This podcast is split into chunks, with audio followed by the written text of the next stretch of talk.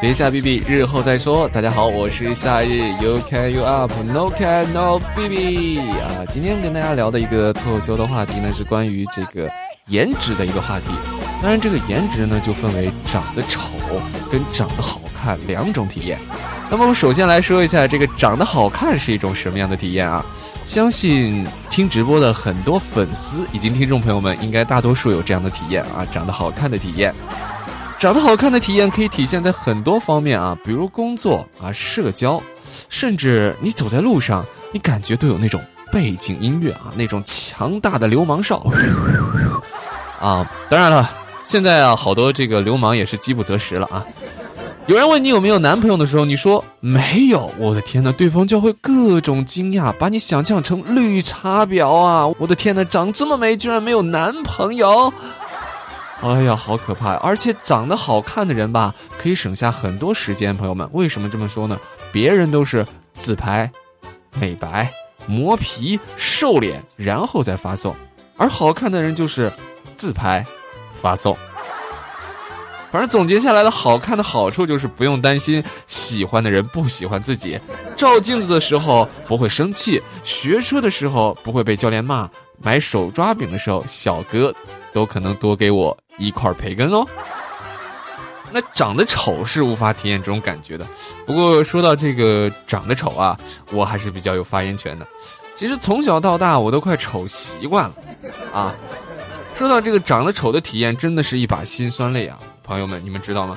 就是我啊，以我的颜值来看的话啊，夏日的颜值并不是特别高啊。一个手机里最起码要装八款美图软件，就这样。还依旧 P 不好我现在这张脸，我不知道为什么。别人对我的印象也是，啊，你一定学习很好，啊，形容我的时候一般都说，哇，夏日你长得真高，哇，这男生长得很精神啊，其他方面就没有任何五官上面的突出特点。哎，我记得有次，我记得上学的时候啊，有次考试的时候，把准考证给弄丢了，当时特别着急呀。啊这个忘记带准考证了，是一件没有办法进行的一个事情啊，特别是在考场上。当时有位好心的叔叔啊，捡到了我的准考证，就给我送了过来。啊，我当时特别感谢那叔叔啊，特别感谢。然后那叔叔呢，走之前语重心长的跟我说了一句话：“孩子，一定要好好学习，因为啊，学习可能是你唯一的出路了。”哎呦我去！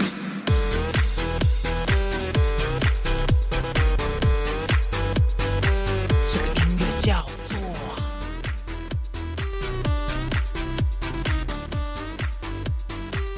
我有个女性朋友，跟我也有类似的经历。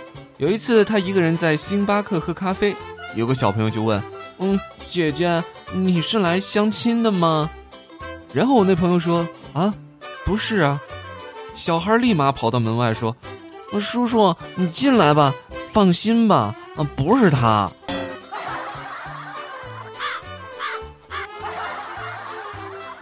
小孩子嘛，大家都知道这个披着天使外衣的小恶魔。我记得有一次给朋友带娃啊，小男孩大约是四岁左右啊，带孩子，小男孩就问我啊，突然间玩着玩着这个玩具就问我说：“这个哥哥哥哥，你怎么长得那么丑啊？”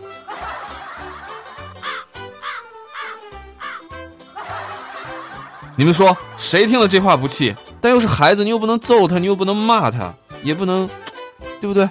你就后来我就想了想，我就凑到他耳边，轻轻的跟他说了一句话，我就说：“你不要告诉别人哦，其实我就是未来的你哦。”当时孩子愣是哭了一天没好过来。我在想，我到底是有多丑，把孩子吓成这样？反正还有很多这样的体验吧。这二十多年来，但凡有姑娘说喜欢我，我的第一反应是。别搞我啦！又玩什么真心话大冒险啦？真的是，所以单身有时候真跟这些呃长得丑或者长得美有一些关系的。曾经喜欢过一个女孩子啊，我夏日也是暗恋过人的啊，追求女孩子，就想问一下女孩子一些问题啊。当时我觉得我自己手还蛮好看的啊，然后我就想问一下，我就说呃，你觉得一个男生的话手好看加不加分啊？嗯，加分。那嗯，那个脸丑呢？哼，扣光。嗯，那如果我要是变丑了，哼，你本来就丑。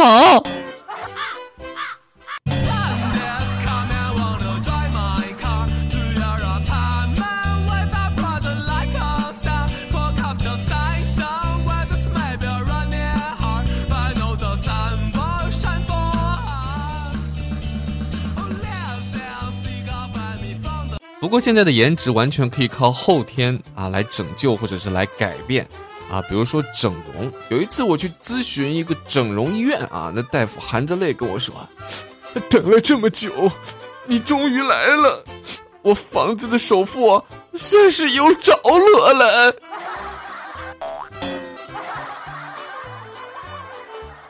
甚至我发个朋友圈啊，但凡要是发一张。好看的自拍照底下的评论却是“我操，这不像你呀！”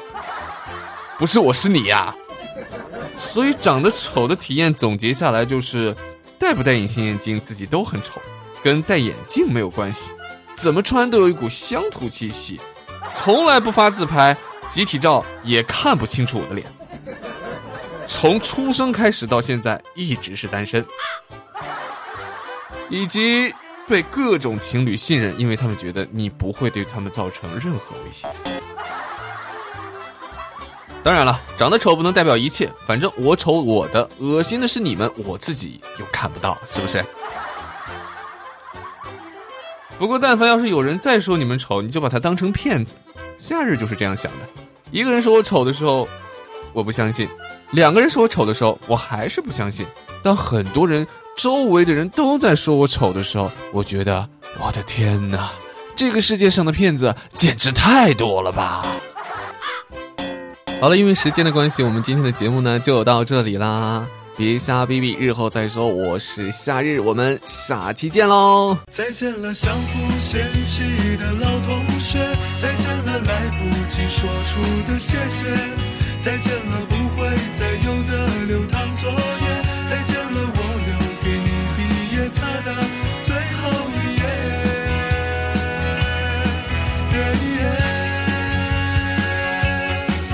我相信我们还会再见，我相信我会一直想念，我相信我们都会很好，我相信我相信的